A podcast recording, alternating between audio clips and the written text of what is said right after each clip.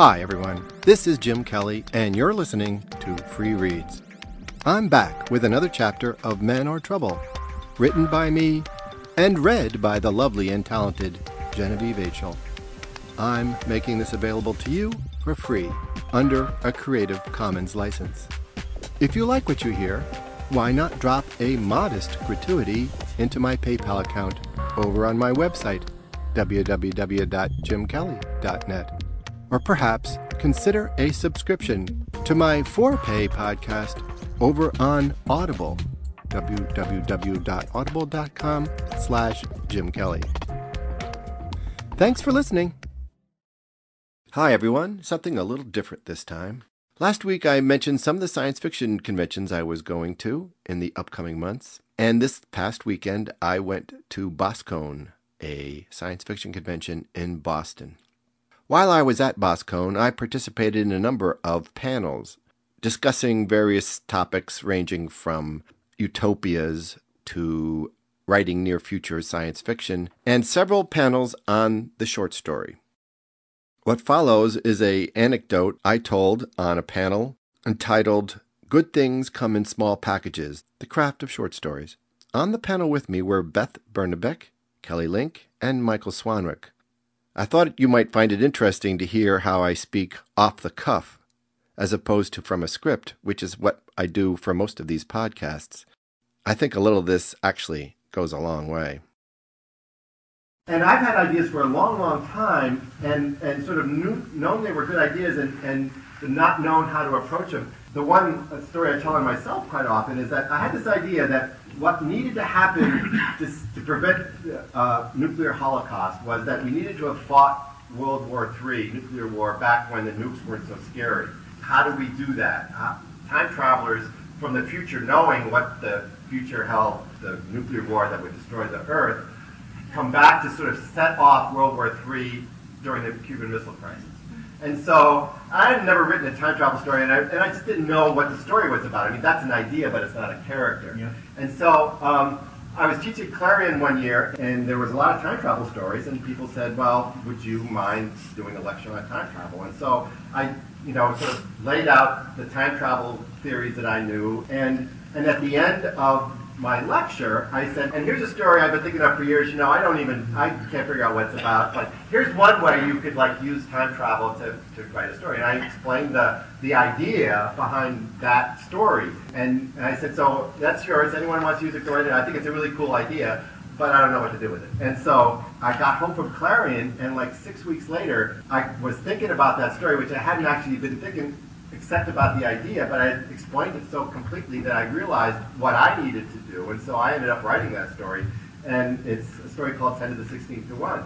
And so, but that story, I had that story for at least five years, that idea for at least five years before the story came clear to me about who it was about as opposed to the idea of the story.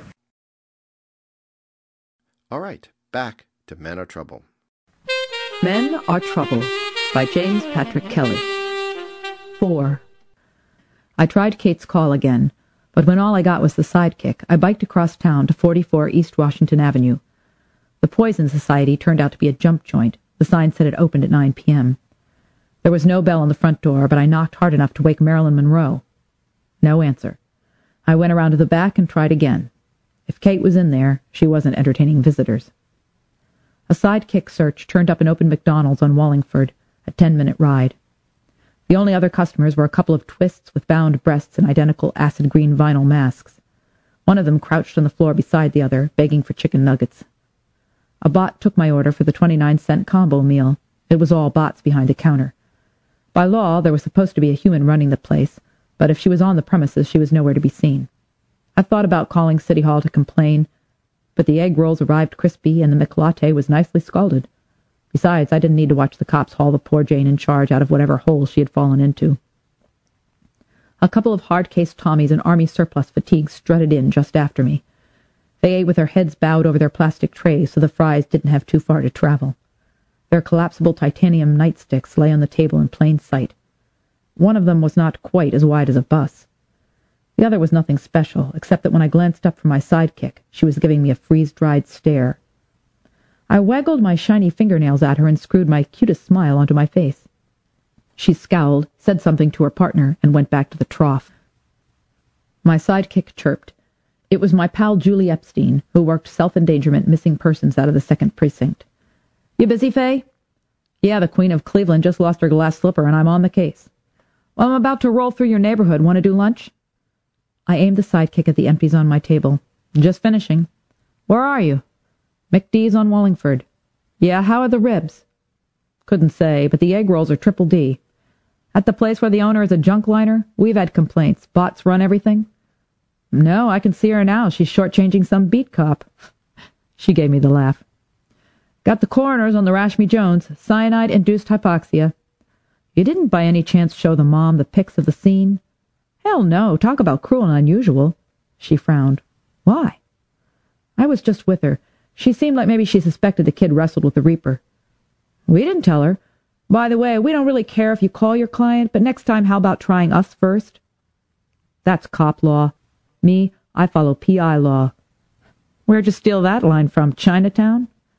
It's got better dialogue than Dragnet. I swirled the last of my latte in the cup. You calling a motive on the Rashmi Jones? Not yet. What do you like? She ticked off the fingers of her left hand. Family, school, money, broke a fingernail, cloudy day. Pregnancy? Just a hunch. You think she was seeded? We'll check that out, but that's no reason to kill yourself. They've all got reasons, only none of them make sense. She frowned. Hey, don't get all invested on me here. Tell me, Julie, do you think I'm doing a pretend job? Whoa, Fay. Her chuckle had a sharp edge. Maybe it's time you and Sharifa took a vacation. Yeah, I let that pass. It's just that some granny called me a fluff. Grannies, she snorted in disgust. Well, you're no cop, that's for sure, but we do appreciate the help. Yeah, I'd say what you do is real, as real as anything in this cocked world. Thanks, Flatfoot. Now that you've made things all better, I'll just click off. My latte's getting cold and you're missing so damn many persons. Think about that vacation, Seamus. Bye. As I put my sidekick away, I realized that the Tommies were waiting for me. They'd been rattling ice in their cups and folding McWrappers for the past ten minutes. Ah, I probably didn't need their brand of trouble. The smart move would be to bolt for the door and leave my bike for now. I could lose them on foot. But then I hadn't made a smart move since April. The big one was talking into her sidekick when I sauntered over to them. What can I do for you, ladies? I said. The big one pocketed the sidekick. Her partner started to come out of her seat, but the big one stretched an arm like a telephone pole to restrain her. Do we know you? Partner had close-set eyes and a beak nose. Her black hair was short and stiff as a brush. She was wearing a black tee under her fatigue jacket and black leather combat boots. Probably had steel toes. No, she continued, I don't think we do. Then let's get introductions out of the way, I said. I'm Fay Hardaway, and you are? They gave me less than nothing. I sat down. Thanks, I said. Don't mind if I do. The big one leaned back in her chair and eyed me as if I was dessert. Sure you're not making a mistake, missy? Why, because you're rough, tough, and take no guff? You're funny, she smirked. I like that. People are usually so very sad to meet us. My name is Alex. She held out her hand and we shook. Pleased to know you. The customary way to shake hands is to hold on for four, maybe five seconds, squeeze goodbye, then loosen the grip. Maybe Big Alex wasn't familiar with our customs. She wasn't letting go. I wasn't going to let a little thing like a missing hand intimidate me. Oh, then I do know you, I said. We were in the McDonald's on Wallingford Street, a public place. I'd just been talking to my pal, the cop. I was so damn sure that I was safe, I decided to take my shot. That would make the girlfriend here Elaine, or is it Graziana? Alex! The beak panicked. Now we've got to take her. Alex sighed, then yanked on my arm. She might have been pulling a tissue from a box for all the effort she expended. I slid halfway across the table as the beak whipped her nightstick to full extension. I lunged away from her, and she caught me just a glancing blow above the ear, but then Alex stuck a popper into my face and spattered me with knockout spray. I saw a billion stars and breathed the vacuum of deep space for maybe two seconds before everything went black. Big Ben chimed between my ears. I could feel it deep in my molars, and the jelly of my eyes. It was the first thing I had felt since World War II. Wait a minute, was I alive during World War II? No, but I had seen the movie. When I wriggled my toes, Big Ben chimed again. I realized that the reason it hurt so much was that the human head didn't really contain enough space to hang a bell of that size. As I took inventory of body parts, the chiming became less intense. By the time I knew I was all there, it was just the sting of blood in my veins. I was laid out on a surface that was hard but not cold. Wood. A bench. The place I was in was huge and dim but not dark. The high ceiling was in shadow. There was a hint of smoke in the air. Lights flickered. Candles. That was a clue, but I was still too groggy to understand what the mystery was. I knew I needed to remember something, but there was a hole where the memory was supposed to be. I reached back and touched just above my ear. The tip of my finger came away dark and sticky. A voice solved the mystery for me. I'm sorry that my people overreacted. If you want to press charges, I've instructed Graziana and Alex to surrender to the police. It came back to me then. It always does. McDonald's, Big Alex, a long handshake, that would make this a church. I sat up. When the world stopped spinning, I saw a vast marble altar awash in light with a crucifix the size of a Cessna hanging behind it. I hope you're not in too much pain, Miss Hardaway. The voice came from the pew behind me. A fortyish woman in a black suit and a Roman collar was on the kneeler. She was wearing a large silver ring on the fourth finger of her left hand. I've felt worse. That's too bad. Do you make a habit of getting into trouble? She looked concerned that I might be making some bad life choices. She had soft eyes and a kindly face. Her short hair was the color of ashes. She was someone I could tell my guilty secrets to so I could sleep at night. She would speak to Christ the man himself on my behalf, book me into the penthouse suite in heaven. Am I in trouble? She nodded gravely. We all are. The devils are destroying us, Miss Hardaway. They plant their seed not only in our bodies, but our minds and our souls. Please, call me Fay.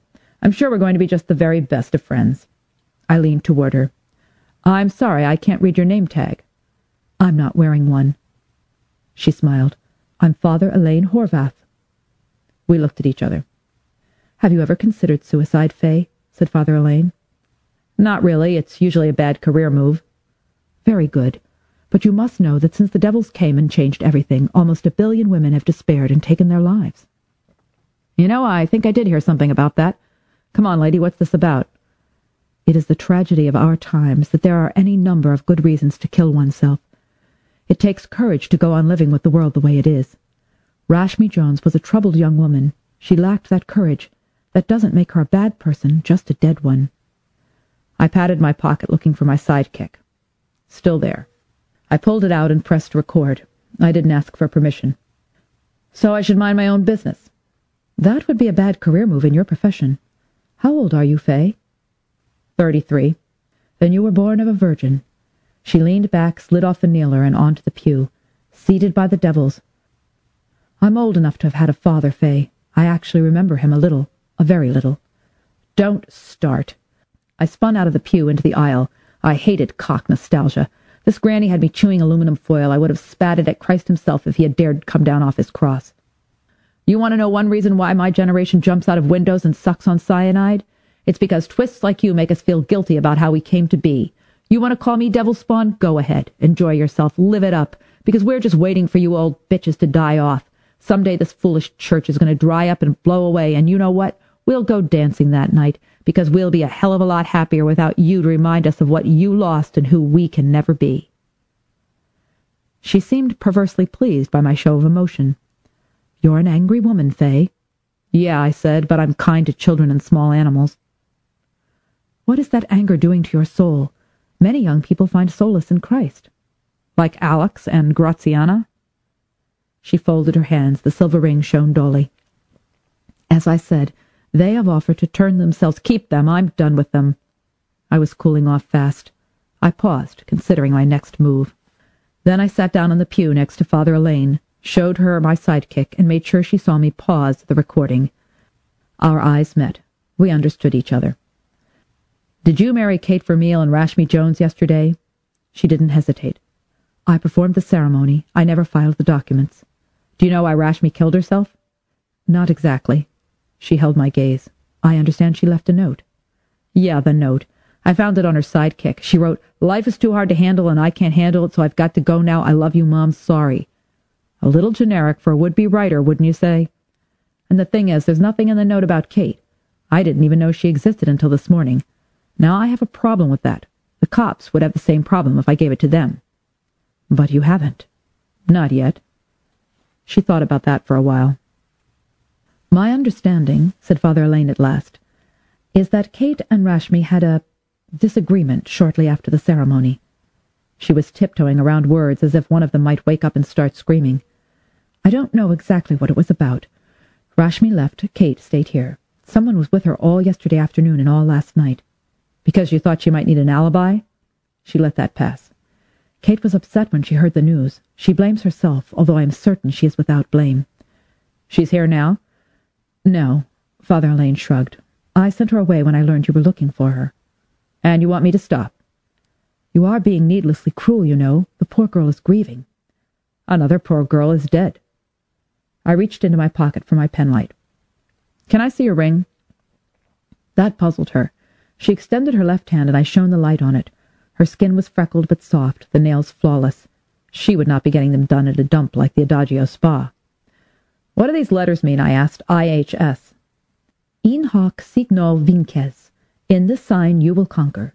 The Emperor Constantine had a vision of a cross in the sky with those words written in fire on it. This was just before a major battle. He had his soldiers paint the cross on their shields, and then he won the day against a superior force. Cute. I snapped the light off. What's it mean to you? The bride of God herself gave this to me. Her face lit up as if she were listening to an angelic chorus chant her name, in recognition of my special vocation. You see, Fay, our church has no intention of drying up and blowing away. Long after my generation is gone, believers will continue to gather in Christ's name. And some day they'll finish the work we have begun. Some day they will exorcise the devils. If she knew how loopy that sounded, she didn't show it. Okay, here's the way it is, I said. Forget Kate Vermeil. I only wanted to find her so she could lead me to you. A devil named Siren hired me to look for you. It wants a meeting. With me? Father Elaine went pale. What for? I just find them. I enjoyed watching her squirm. I don't ask why. She folded her hands as if to pray, then leaned her head against them and closed her eyes. She sat like that for almost a minute. I decided to let her brood, not that I had much choice. The fiery pit of hell could have opened up and she wouldn't have noticed. Finally, she shivered and sat up. I have to find out how much they know. She gazed up at the enormous crucifix. I'll see this devil, but on one condition. You guarantee my safety. Sure. I couldn't help myself. I laughed.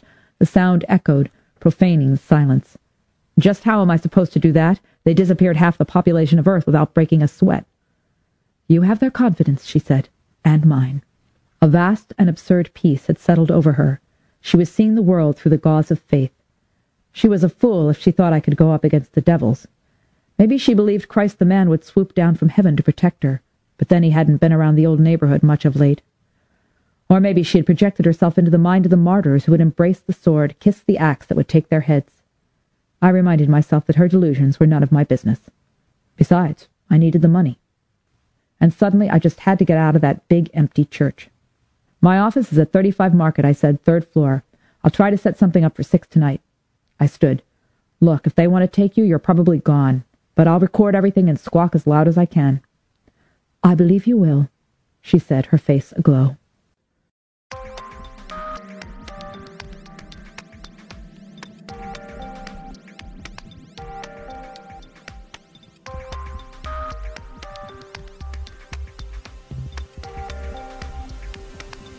This is Jim Kelly, and you've been listening to the Free Reads Podcast. Check in again next week for more of Men Are Trouble.